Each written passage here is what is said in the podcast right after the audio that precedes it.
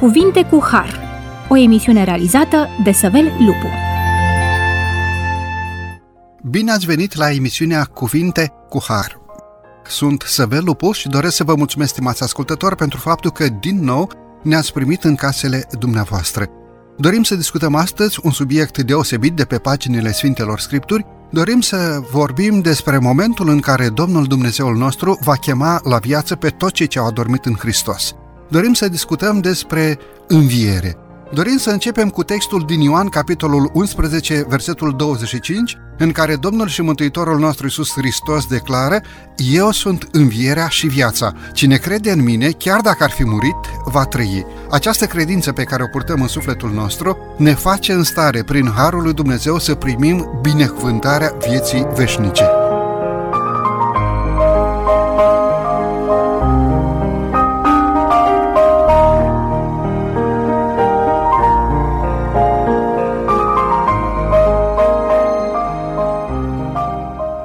Discutăm acest subiect frumos împreună cu domnul pastor Avrămia Liviu. Domnule pastor, bine ați revenit la microfonul emisiunii Cuvinte cu Har. Bun găsit dumneavoastră și ascultătorilor Radio Vocea Speranței. Pășim în emisiunea de astăzi prin versetul pe care l-am citit din Ioan, capitolul 11, versetul 25, și anume, aș vrea să vă întreb, domnule pastor, ce înseamnă această credință în Domnul și Mântuitorul nostru Isus Hristos pentru a avea parte cu Mântuitorul nostru în împărăția lui Dumnezeu. Această credință oferită de Dumnezeu ca un dar pentru noi oamenii, de a fi părtași la ziua învierii de acel dar al vieții veșnice oferit de Dumnezeu fiecăruia dintre noi. Versetul ne spune, eu sunt învierea și viața și apoi imediat zice cine crede în mine. Ce este această credință? Apostolul Pavel spune că credința este o încredere neclintită în lucrurile nădăjduite, o puternică încredințare despre lucrurile care nu se văd. Mântuitorul a făcut promisiuni. Noi încă nu suntem confruntați cu învieri. Participăm din nefericire la multe ocazii triste. Însă promisiunea învierii a făcut-o Mântuitorul care a demonstrat în timpul vieții sale de slujire că are puterea să cheme pe morți la viață. Și aș aminti câteva cazuri, învierea lui Lazar, învierea fiicei lui Air, învierea acelui tinerel a cărei mamă era văduvă, dar mai mult decât orice înviere pe care a realizat-o în timpul vieții sale, e propria înviere. Hristos a intrat în mormânt, dar n-a putut fi ținut de moarte în mormânt. El a ieșit din mormânt pentru ca să dăruiască viață celor care se încred în El. Această credință pe care o purtăm în sufletul nostru, în învierea Domnului Hristos, de fapt este garanția faptului că Isus Hristos va chema la viață pe toți cei care au adormit în El pe toți cei care au crezut în El ca Domn și Mântuitor personal, ca Dumnezeu adevărat din veșnicii. De fapt, Marele Apostol Pavel ne spune în 1 Corinteni că dacă noi nu credem în înviere, chiar și propovăduirea noastră este zadarnică și zadarnică este credința noastră, adică această credință pe care o purtăm în suflet în Domnul și Mântuitorul nostru Isus Hristos, este zadarnică dacă nu credem în faptul că Isus Hristos, Mântuitorul nostru, a înviat prin puterea Tatălui pentru ca să îndeplinească o lucrare de mijlocire la sanctuarul lui Dumnezeu în ceruri. Domnule pastor, care a fost această speranță a credincioșilor din toate timpurile? Cum au purtat în inimă, în suflet, această nădejde că omul, chiar dacă moare, totuși prin Harul lui Dumnezeu va fi chemat la viață, unii pentru viață veșnică, iar alții pentru pierzare veșnică de la fața lui Dumnezeu? Dacă ne gândim la faptul că această promisiune e făcută de Dumnezeu încă din Cartea Genezei, după căderea în păcat, când omul a pierdut șansa de a trăi prin ascultare condiționată de cuvântul lui Dumnezeu, în condiții în care Dumnezeu i-a spus, poți să mănânci după plăcere din orice pom din grădină, dar din pomul cunoștinței binelui și răului să nu mănânci, căci în ziua în care vei mânca, vei muri negreșit. Omul a experimentat despărțirea de Dumnezeu, care este sursa vieții și astfel a experimentat moartea, pentru că Apostolul Pavel spune în Roman 6 cu 23, plata păcatului este moartea. Dar darul fără plata lui Dumnezeu este viața veșnică în Isus Hristos, Domnul nostru. Încă din grădina Edenului, după căderea primilor noștri părinți, ei au fost îndepărtați pentru ca să nu ia din pomul vieții după ce au mâncat din pomul cunoștinței binelui și răului, Dar Dumnezeu nu i-a lăsat fără speranță. A dus o jertfă pentru ei la porțile grădinii Edenului și în această jertfă primii noștri părinți au văzut un răscumpărător care avea să plătească prețul neascultării, oferindu-le oamenilor încă o șansă să aleagă viața, să-L aleagă pe Hristos, să-și mărturisească păcatul și să trăiască în credința că în Fiul lui Dumnezeu este posibilă din nou viața veșnică. Mulțumesc tare mult! De fapt, această nădejde pe care bărbați și femei, de-a lungul timpului, oameni al lui Dumnezeu, au purtat-o în suflet, a oferit și putere. Această speranță a dat și curajul de a duce lupta credinței înainte. Încrederea că Isus Hristos, Domnul nostru, a pășit pe același drum pe care noi oamenii suntem chemați să pășim împreună, a oferit putere bărbaților și femeilor lui Dumnezeu de-a lungul timpului să poarte această luptă a credinței și astfel să devină biruitor prin Harul lui Dumnezeu. Mă uit un pic la textul din Iov, capitolul 19, versetul 25 în continuare, acest om care a fost atât de mult eh, pus la încercare, îngăduit de Dumnezeu ca să treacă prin suferință, prin durere. Mă uit la acest om care, în ciuda faptului că a trecut printr-o cruntă suferință îngăduită de altfel de Dumnezeu, a rămas totuși drept și credincios înaintea Dumnezeului nostru ca o mărturie de-a lungul generațiilor a credinței care purtată în suflet aduce biruință nu doar pentru viacul viitor, răsplătiri veșnice, învierea, ci aduce biruință chiar în această vale a umbrei morților. Iov declara, știu că răscumpărătorul meu este viu, ochii mei îl vor vedea și îmi va fi binevoitor. Cartea lui Iov, deși se află aproape de mijlocul Sfintei Scripturi, ea, ca timp al scrierii ei, se poate așeza lângă Cartea Genezei din perspectiva informațiilor care apar în această carte, care se potrivesc foarte bine cu informațiile care apar în Cartea Genezei. Și în uh, zorile creației, un om spune știu că răscumpărătorul meu este viu și că se va ridica la urmă pe pământ. Ochii mei îl vor vedea și noi altuia. Sufletul meu tânjește de dorul acesta în lăuntrul meu. Aceeași speranță a fost purtată în suflet de oamenii lui Dumnezeu de-a lungul timpului. Mă opresc doar o secundă la marele proroc Daniel, la cartea prorocului Daniel. Dumnezeu îi promite lui Daniel ca într-o discuție față la față, iar tu, Daniele, du-te, odihnește-te și te vei ridica iarăși odată în partea ta de moștenire. Ce frumoase cuvinte, cât de multă putere, cât de multă speranță, cât de mult curaj să auzi din partea lui Dumnezeu această declarație atât de profundă, te vei ridica iarăși odată în partea ta de moștenire. Și, domnule pastor, dacă am ajuns la acest cuvânt din partea lui Dumnezeu oferit lui Daniel, aș vrea să clarificăm un pic această înviere, darul lui Dumnezeu pentru noi oamenii, bazat pe credința în Domnul și Mântuitorul nostru Isus Hristos, bazat pe făgăduința faptului că Isus Hristos, Mântuitorul care a murit pentru păcatele noastre, a înviat și s-a înălțat la Tatăl, dacă am ajuns cu discuția aici, domnule pastor, haideți să clarificăm această înviere a celor credincioși. Va fi doar în spirit sau va fi o înviere în trup? Trupurile vor fi chemate la viață sau doar acele spirite, cum se spune în popor, ă, se vor întoarce câteodată binevoitoare, câteodată răuvoitoare, câteodată îți fac bine, câteodată îți fac răul.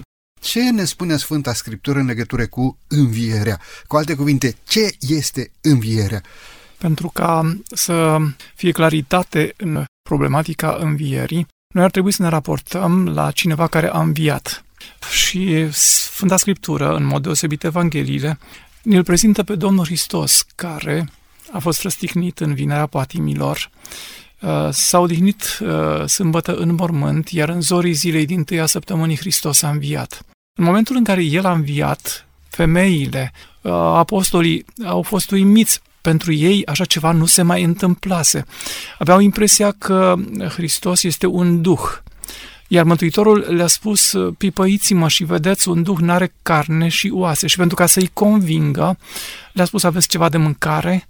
Și i-au dat uh, să mănânce pește uh, prăjit. Hristos a înviat într-un trup material. Nu este vorba de un duh.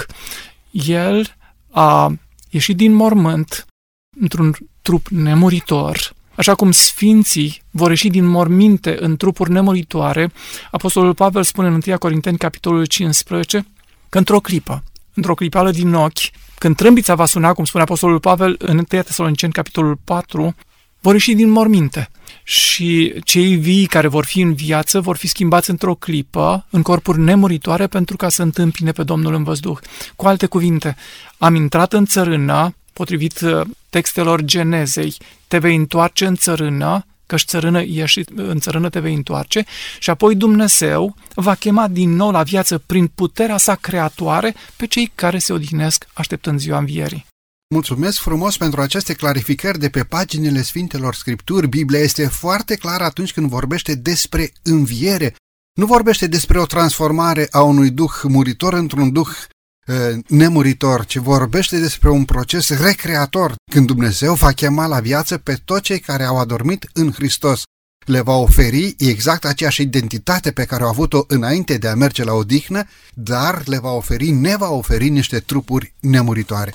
Mulțumesc tare mult! Privesc de asemenea la textul din Osia, capitolul 13, versetul 14, în care Osia, profetul lui Dumnezeu, vorbește despre această putere a învierii, vorbește despre momentul în care, prin puterea lui Dumnezeu, oamenii vor primi acest dar al vieții veșnice.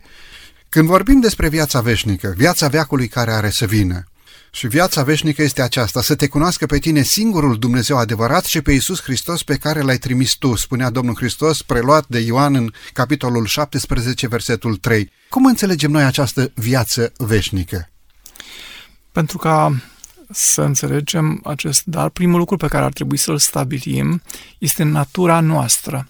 Noi suntem muritori prin natura noastră datorită neascultării noastre de Dumnezeu. Prin păcat a intrat moartea, și Adam, care a experimentat moartea, a transmis generațiilor următoare, din nefericire, acest rezultat al neascultării. Uh, dar, prin Hristos, spune Apostolul Pavel, noi ne putem bucura de viață. Cu alte cuvinte, viața ne este oferită ca ocazie când, alegându-L pe Hristos, care este viața originală, neîmprumutată, este viața lui Dumnezeu, noi ne putem bucura de această viață primindu-L pe Hristos acum și în momentul în care El se va întoarce, dacă ne va găsi în țărâna pământului, nu va fi nicio problemă pentru El să rostească cuvintele treziți-vă voi cei care dormiți în țărâna pământului. Profetul Isaia, în capitolul 26, vorbește uh, încurajator în sensul acesta, spunându-vă treziți-vă, treziți-vă voi cei care dormiți în țărână. Uh, Dumnezeu va face această minune chemându-i pe cei care au murit la viață. Mai mult decât atât, ar trebui să conștientizăm că Dumnezeu este singurul nemuritor și Apostolul Pavel, în epistola către Timotei, în capitolul 1 și capitolul 6, spune Dumnezeu este singurul nemuritor. Cu alte cuvinte, noi suntem muritori, am ales să, ne, prin neascultare să ajungem sub puterea morții. Dumnezeu este nemuritor, El este dătătorul vieții și El ne poate oferi viața prin credința în Hristos. Această viață oferită de Dumnezeu prin Isus Hristos, Domnul nostru, de fapt este darul lui Dumnezeu pentru cei credincioși care au iubit revenirea Lui. Privim la câteva versetele Sfintelor Scripturi și întâlnim bărbați și femei care au fost chemați la viață prin Harul lui Dumnezeu, chiar dacă au murit, vor fi împreună cu Dumnezeu pentru veșnicii.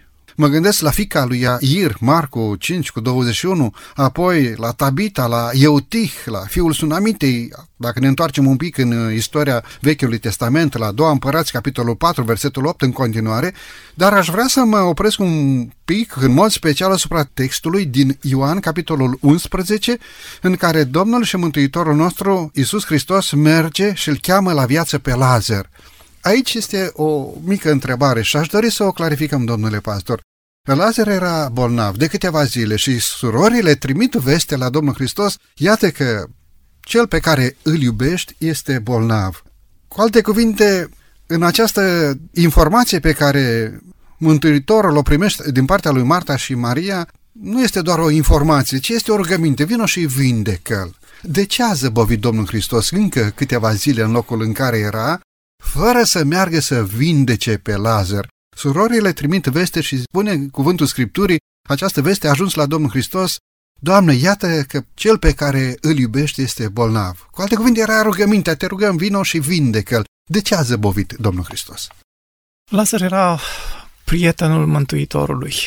Dragostea Mântuitorului n-a fost mai mică față de familia din Betania zăbovirea față de cererea pe care i-au adresat-o surorile. De fapt, aici avem o ilustrație a planetei Pământ, care experimentează durerea, suferința și moartea, așteptând ziua în care Hristos să se întoarcă și să aducă nemurirea, să aducă viața veșnică. Cele două surori au așteptat timp de patru zile ca Mântuitorul să se întoarcă. I-au spus, acela pe care îl iubești tu este bolnav și știau că Hristos are puterea să vindece, văzuseră vindecări și credeau din toată inima că îl poate atinge pe Lazar și boala în prezența dătătorului vieții nu poate să fie stăpână. Dar Hristos a zăbovit. Și atunci când, după patru zile, Hristos vine în Betania, chiar și apostolii rămân surprinși. Oare de ce a întârziat? Dar la un moment dat ei au uitat de familia din Betania și când Domnul Hristos le spune, haideți să mergem în Betania, Toma spune să murim și noi împreună cu el. Mântuitorul uh, ajunge în Betania, în casa celor două surori, ascultă printre lacrimi mărturia durerii, dar nicio clipă Hristos nu lasă pe aceste două surori singure. El este lângă ele prin Duhul Său și le păstrează credința că Dumnezeu poate totul. În discuția pe care Hristos o are, întreabă unde l-ați pus. Uh, și primește informația că se află în mormânt de patru zile. Conduceți-mă acolo. Ajunge în fața mormântului și Mântuitorul cere ca piatra să fie dată la o parte. Uh, Marta, sora mortului, este neplăcut surprinsă de această poruncă și spune, Doamne, miroase greu că este mort de patru zile. Însă Mântuitorul spune, nu ți-am spus că dacă vei crede, vei vedea slava lui Dumnezeu, fratele tău va învia. O, da, Doamne, știu. Potrivit crezului că va învia la înviere în ziua de apoi. Uh, Domnul Hristos spune, dați piatra la o parte și rostește o rugăciune. Se roagă pentru ca cei care se află în jur să manifeste credință. Din nefericire, necredința era o realitate și astăzi se pare că oamenii trăiesc același scepticism.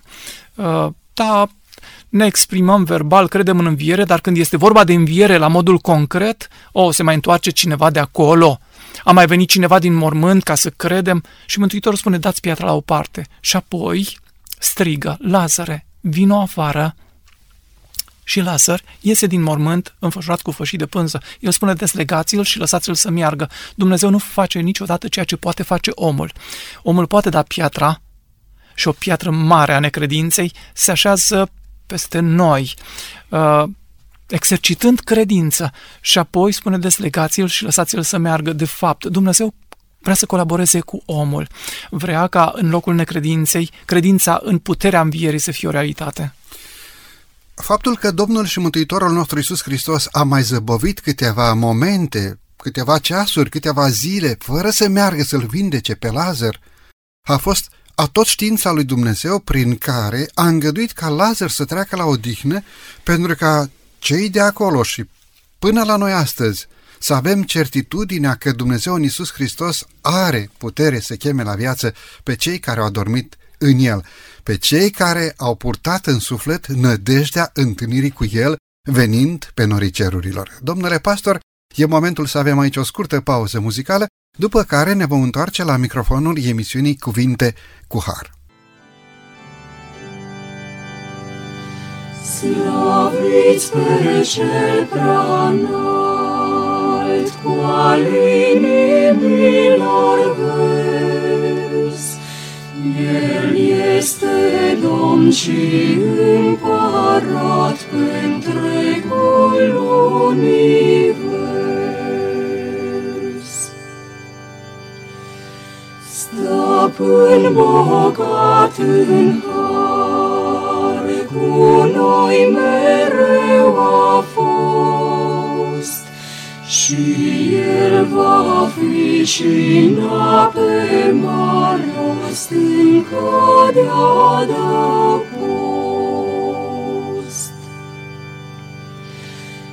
Veniți să ne închinăm, înaintea Domnului,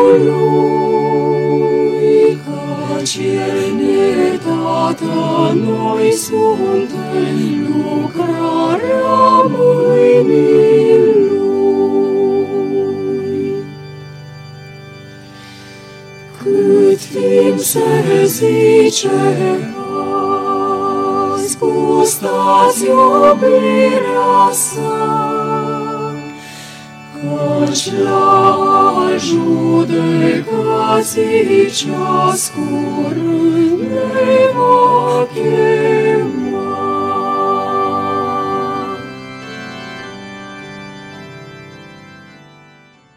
După această scurtă pauză muzicală ne-am întors la microfonul emisiunii Cuvinte cu Har. Discutăm astăzi un subiect profund, un subiect care are de-a face cu fiecare dintre noi, pentru că nu putem să ocolim realitatea morții și realitatea învierii. Dacă în prima parte a emisiunii am încercat să dezbatem un pic câteva exemple de pe paginile Sfintelor Scripturi despre oameni, bărbați și femei care au purtat în suflet această nădejde a întâlnirii cu Domnul Hristos și prin Harul lui Dumnezeu au fost chemați la viață prin puterea făcătoare de minuni a Domnului și Mântuitorului nostru Isus Hristos, Domnule pastor, doresc ca pentru cea de-a doua parte a emisiunii de astăzi să dezbatem ce spune Sfânta Scriptură în legătură cu învierea. Vor fi mai multe învieri? Există doar o singură înviere? Există două învieri? Există trei învieri? Ce ne spune Sfânta Scriptură în direcția aceasta? Există doar o singură înviere sau există două învieri? Dacă aș cita pe profetul Daniel, în capitolul 12, versetul 2 spune Mulți din cei ce dorm în țărâna pământului se vor scula unii pentru viață veșnică și alții pentru rușine și ocară veșnică. Cu alte cuvinte, pe de o parte vor învia cei care l-au primit pe Hristos ca mântuitor personal, cei care și-au mărturisit păcatele, în momentul în care Hristos se întoarce, Apostolul Pavel spune că va suna cu trâmbița în 1 Tesaloniceni, capitolul 4, cu 15 la 17, cu glasul lui Dumnezeu și întâi vor învia cei adormiți în Hristos. Deci prima înviere, în sensul concret, este rezervată celor care au adormit în Hristos, împăcați cu El, în credința că El va veni a doua oară să aducă răsplătirea. Ar fi de notat ceea ce spune și Apostolul uh, Ioan în Cartea Apocalipsei, în uh, capitolul 1, uh, versetul 7, uh, spune că orice ochi îl va vedea și cei ce l-au străpuns. Această informație ne clarifică faptul că la revenirea Domnului Hristos, El va porunci ca din morminte să se ridice cei care l-au răstignit. Și cei care au uh, manifestat o ostilitate ieșită din comun împotriva poporului lui Dumnezeu pentru ca să-l vadă venind pe norii cerului, pe acela care este viața, pe cel care a fost încununat cu o cunună de spini, pe cel care a fost trăpuns cu o suriță țintuit pe cruce, să-l vadă venind pe norii cerului. Mântuitorul le spusese lucrul acesta încă din timpul vieții sale. Și este surprinzător să realizăm că uh, vor avea ocazia să-l vadă pe cel care l-au străpuns. Mai mult decât atât, uh, Apocalipsa, capitolul 20, completează acest tablou spunându-ne că după o mie de ani, timp în care neprihăniții vor fi în cer cu Isus Hristos, nelegiuiții vor fi morți, uh, diavolul va fi legat cu un lanț al împrejurărilor timp de o mie de ani și nu va avea posibilitatea să ispitească pe nimeni. După o mie de ani, Nelegiuiții morți vor fi chemați la viață pentru judecată. În timpul celor o mie de ani, neprihăniții împreună cu Dumnezeu Tatăl, cu Domnul Hristos, cu Duhul Sfânt, cu îngerii, vor clarifica pentru toți cei care au mai rămas cu semne de întrebare, dar ce s-a întâmplat cu creștinul acela pe care noi îl știam, uh, urmașa lui Hristos. Și atunci aceste dileme vor fi clarificate, iar nelegiuiții morți vor fi chemați în fața judecății lui Dumnezeu ca să dea socoteală de tot ceea ce au făcut cât au trăit sub soare. Pentru ca să adunăm ca un buchet gândurile exprimate, îngăduiți-mi să revin un pic la momentul în care Dumnezeu va chema la viață pe toți cei ce au adormit în Hristos, fericiți și sfinți, sunt cei care au parte de întâia înviere. De ce folosește Sfânta Scriptură acest termen, întâia înviere? Foarte bine ați spus, pentru că există și o a doua înviere. La prima înviere vor fi chemați la viață cei care au iubit revenirea Domnului Hristos și au iubit în împărăția lui Dumnezeu, iar la cea de-a doua înviere vor fi chemați la viață cei care nu și-au dorit prezența lui Dumnezeu, de fapt vor fi chemați la viață pentru a vedea judecata lui Dumnezeu care se va aplica asupra lor. Pe lângă aceste două mari învieri, acceptate de altfel și în popor, dumneavoastră mai spuneați că există o anumită categorie de oameni care va fi chemată la viață de Dumnezeu, vor fi înviați pentru a-L vedea pe Iisus Hristos venind pe norii cerurilor. De fapt și textul din Matei, capitolul 26, versetul 64, ne spune această, ne declară această realitate. Mântuitorul spune despre această înviere parțială, când uh, cei care l-au străpuns vor trebui să vadă pe Iisus Hristos venind pe norii cerurilor. Marele preot ridică mâna și îl pune pe Domnul Hristos sub jurământ să spună dacă este Hristosul sau nu. Atunci Mântuitorul simplu spune, da, după cum zici, sunt, ba mai mult, Veți vedea pe, pe Fiul lui Dumnezeu venind, venind pe norii cerului cu putere și mare slavă. Ce înseamnă această înviere parțială? Pentru că în popor, îndeopște, este cunoscută învierea dreptilor și învierea pentru judecate. Totuși, Biblia vorbește despre această înviere eh, parțială. Ce este această înviere? Poate că ar fi bine să ne raportăm și la alte evenimente uh, care uh, presupun înviere. Uh, în momentul în care Hristos a înviat din mormânt, raportul Sfintei Scripturi ne spune că sfinții adormiți au înviat și ei. Acești sfinți uh, au ieșit din morminte, s-au arătat în Sfânta Cetate și apoi l-au însoțit în uh, călătoria lui către cer și sunt ca un prim snop de legănat înaintea Tatălui, ca uh, o făgăduință că toți vor învia la momentul uh, revenirii Domnului Hristos. Dar această înviere parțială, de care însuși Domnul Hristos vorbea în sala de judecată, așa cum aminteați, și despre care Apocalipsa 1 cu 7 spune orice ochi îl va vedea și menționează foarte clar cei ce l-au străpuns. Cine sunt cei care l-au străpuns? Gândiți-vă la Pilat care a rostit judecata. E nevinovat, dar uh, să fie uh, condamnat la moarte. Gândiți-vă la Irod care și-a bătut joc de Fiul lui Dumnezeu împreună cu soldații, uh, spunând uh, prorocește cine te-a lovit, uh, la preoții, mari preoți ai timpului, care au rostit cuvintele mai bine să moară un om pentru norod decât să piară tot norodul. E bine, acești bărbați și cei mai mari împotrivitori sau persecutori ai poporului Dumnezeu vor fi chemați să-l vadă venind pe norii cerului pentru ca să vadă pe acela pe care l-au străpuns. Uh, din această perspectivă, Dumnezeu uh, își ține promisiunile.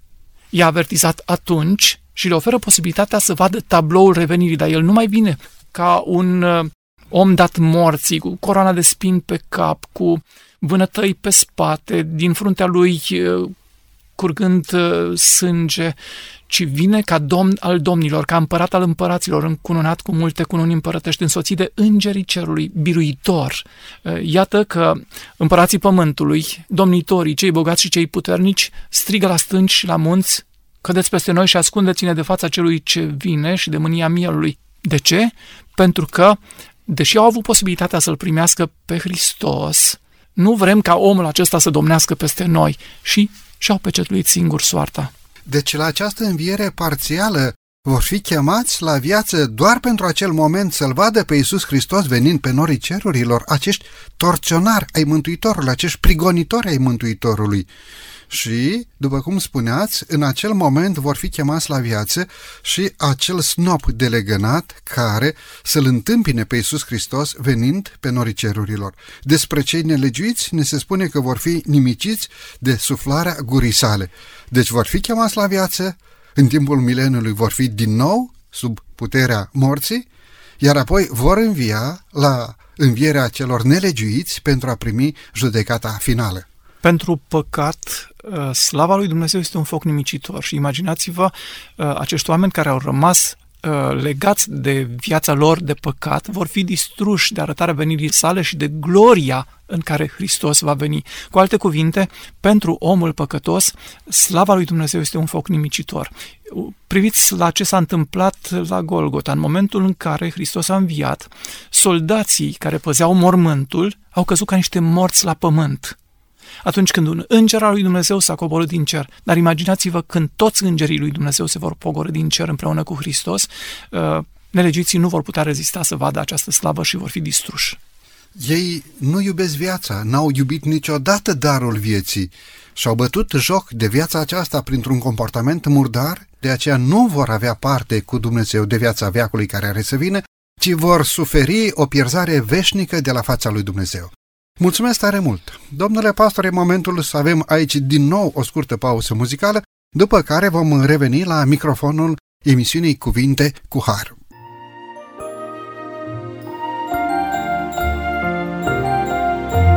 O făclie plăpândă, Doamne, sunt Tu, Părinte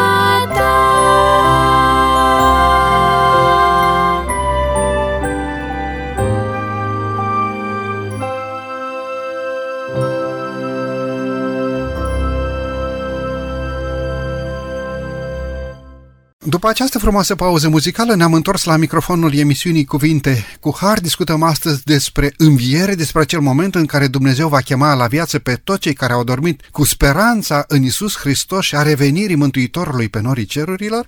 Discutăm acest subiect frumos împreună cu domnul pastor Liviu Avremia. Domnule pastor, pentru cea de-a treia parte a emisiunii de astăzi doresc să vă întreb, ce este moartea? Discutăm despre înviere, am văzut și în prima parte a emisiunii și în cea de-a doua parte a emisiunii darul vieții în înviere, acel dar care Dumnezeu îl va aduce la arătarea slavei marelui nostru Domn și Mântuitor Iisus Hristos, dar aș dori să clarificăm un pic ce se întâmplă atunci când omul moare. Este moartea un personaj sau moartea este o stare? Iată câteva întrebări pe care aș dori să le clarificăm în fața ascultătorilor noștri la microfonul emisiunii noastre. Vă rog frumos! Pentru ca să înțelegem ce este moartea, mai întâi ar trebui să înțelegem uh, cum a fost creat omul. Atunci când Dumnezeu a adus la existență creația, El a pregătit cadrul în primele trei zile pentru ceea ce avea să creeze în următoarele trei zile și ca o coronare a creațiunii, în ziua a șasea, Dumnezeu a creat omul. Cum l-a făcut? Din țărâna pământului.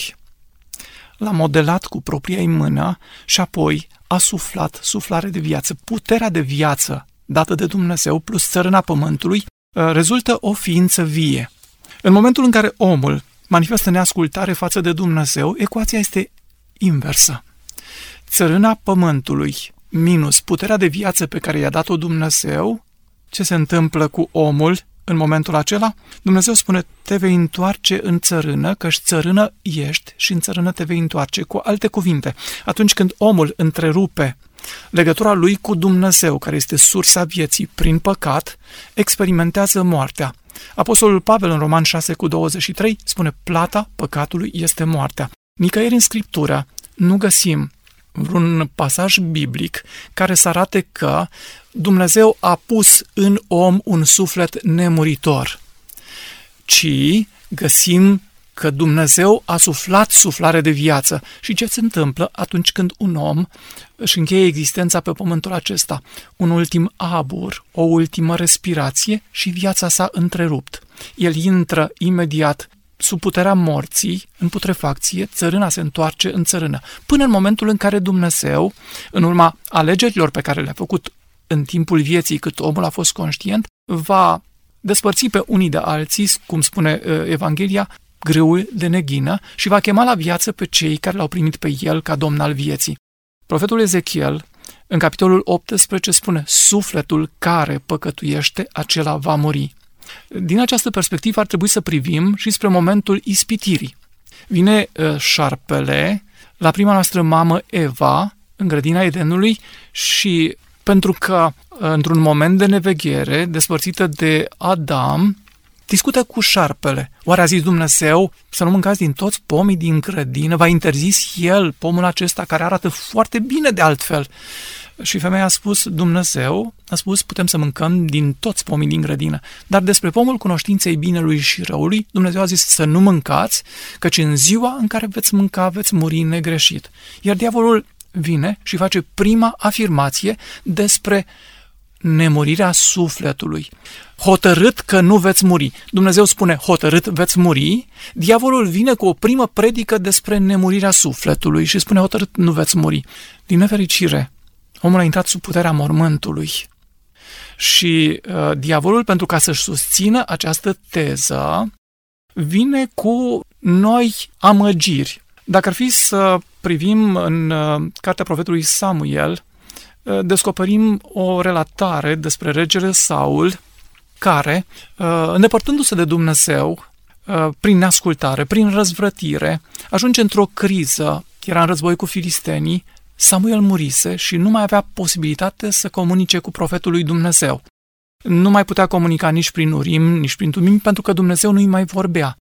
1 Samuel, capitolul 28, ne spune în versetul 6, Saul a întrebat pe Domnul și nu i-a răspuns nici prin vise, nici prin urim, nici prin proroci. Atunci Saul a zis, căutați-mi o femeie care să cheme morții, ca să mă duc să o întreb. Slujitorii lui i-au zis, iată că Nendor este o femeie care cheamă morții. Saul, acela care poruncise ca toți vrăjitorii să fie uciși, este cel care caută acum sfat la o vrăjitoare. Și această vrăjitoare din Endor intră în dialog cu Saul. Saul spune, cheamă un mort. Și pe cine vrei să ți-l chem? Pe Samuel. Femeia i-a răspuns, știi ce a făcut Saul, cum a nimicit din țară pe cei ce cheamă morții? Uh, și Saul i-a zis, viu este Domnul că nu ți se va întâmpla niciun rău. Femeia a zis, pe cine vrei să-ți scol? Și a răspuns, scoalăm pe Samuel. Când a văzut femeia pe Samuel, a scos un țipet mare și a zis lui Saul, pentru ce m-ai înșelat? Tu ești Saul. Uh, aici ar trebui clarificate lucrurile. Saul nu l-a văzut pe Samuel. Doar femeia l-a văzut pe așa zisul Samuel. Și acum se naște întrebarea, uh, ce se întâmplă în continuare? Împăratul a zis, nu te teme, dar ce vezi? Femeia zis lui Saul, văd o ființă dumnezeiască sculându-se din pământ. Cum adică o ființă dumnezeiască să se scoale din pământ? Cu alte cuvinte, potrivit crezului popular, Samuel nu era în cer pentru că a fost bun, pentru că a fost temător de Dumnezeu. Uh, văd o ființă dumnezeiască sculându-se din pământ. Deja lucrurile intră pe un tărâm mișcător. Cum e la chip? Și ea a răspuns, este un bătrân care se scoală și este învelit cu o mantie. Saul a înțeles că era Samuel și s-a plecat cu fața la pământ și s-a închinat cui? Din nefericire, același înșelător care a înșelat-o pe prima noastră mamă, Eva, în Eden, vine cu o contrafacere.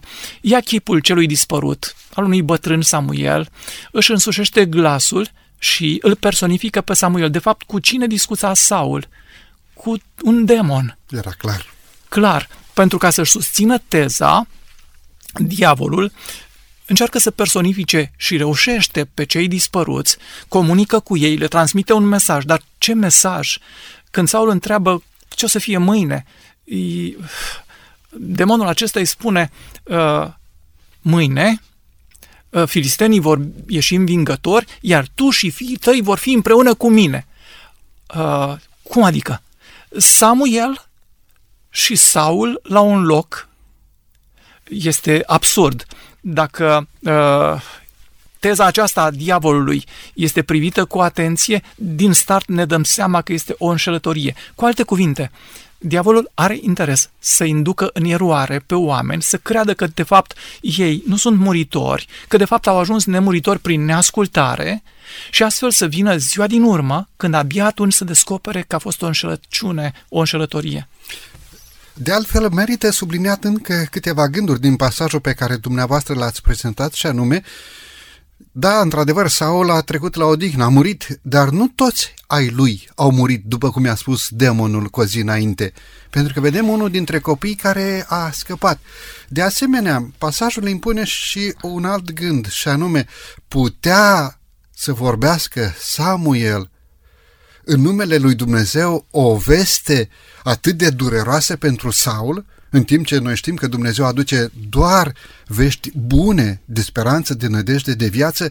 În al treilea rând, când uh, Saul întreabă ce vezi, uh, vrăjitoarea spune, văd uh, ridicându-se din pământ niște Dumnezei. Acolo este un plural.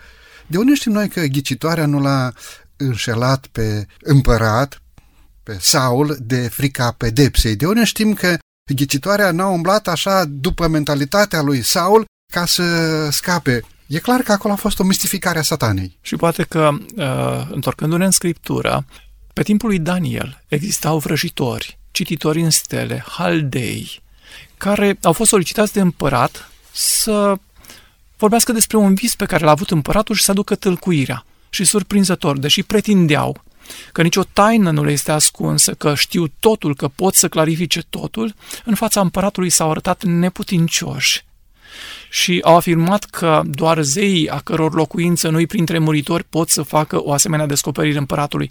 Însă, Daniel, care se roagă lui Dumnezeu, primește descoperirea și spune împăratului visul. Cu alte cuvinte, e clar că acești vrăcitori, cititori în stele Haldei, care pe vremea Babilonului, Medopersiei și așa mai departe, își aduc serviciile uh, mai marilor pământului, uh, sunt dovediți ca fiind neputincioși în a vorbi despre viitor. În timp ce Dumnezeu, care cunoaște viitorul, i-a oferit împăratului prin Daniel această descoperire și a visului și a tâlcuirii acestui vis. Și perspectiva unei atitudini pe care împăratul să o aibă pentru ca să fie și el salvat.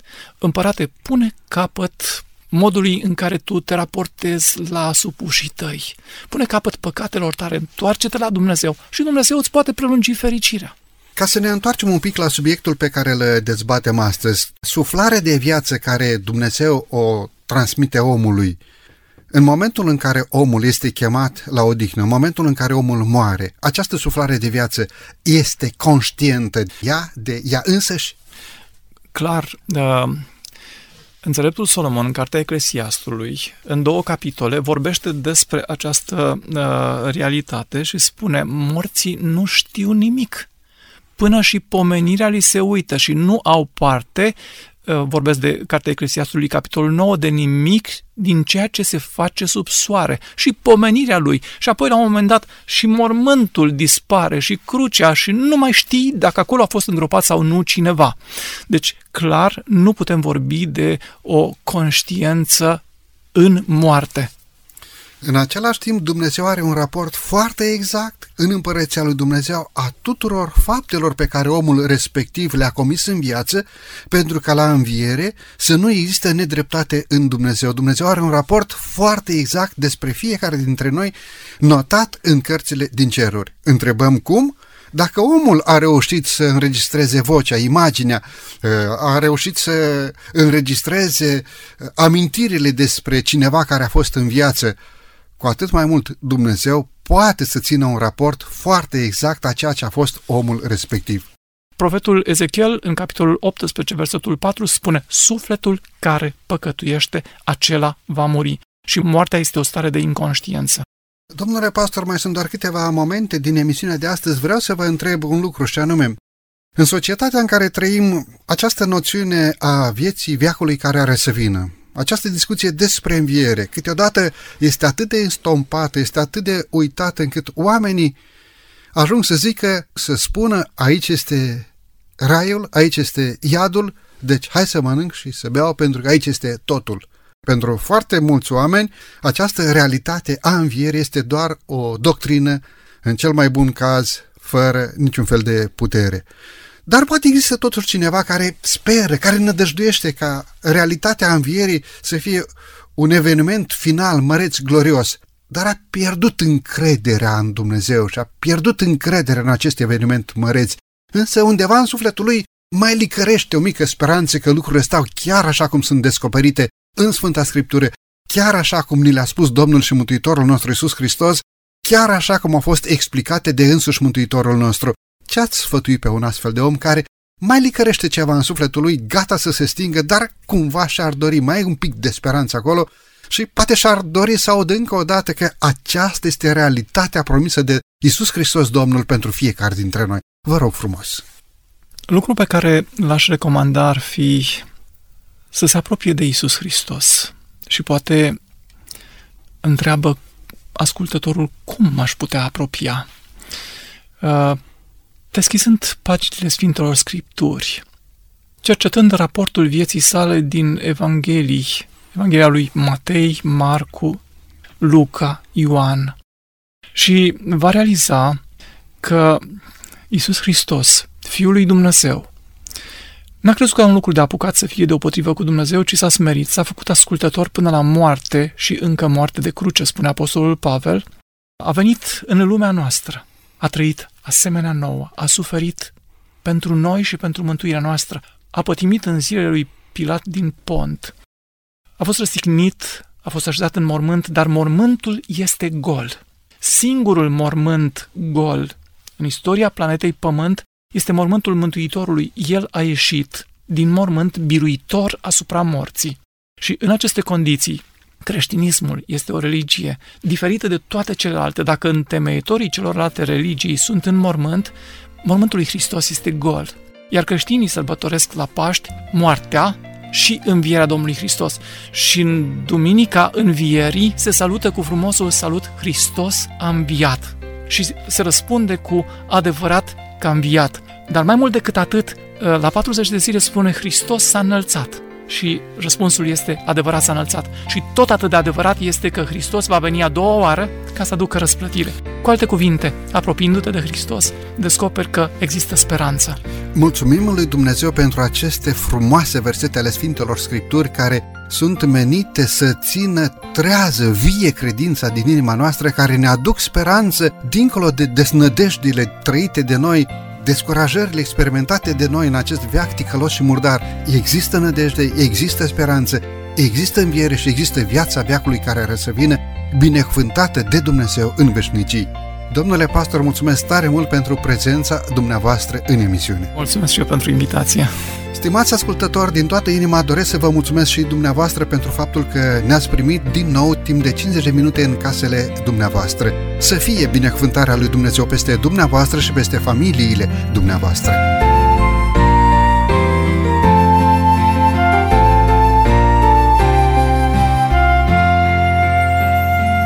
De la microfonul emisiunii Cuvinte cu Har, Săbel Lupu, iar din regia tehnică Nelu Loba și Cătălin Teodorescu, vă mulțumim pentru atenția acordată. Până data viitoare, numai bine tuturor!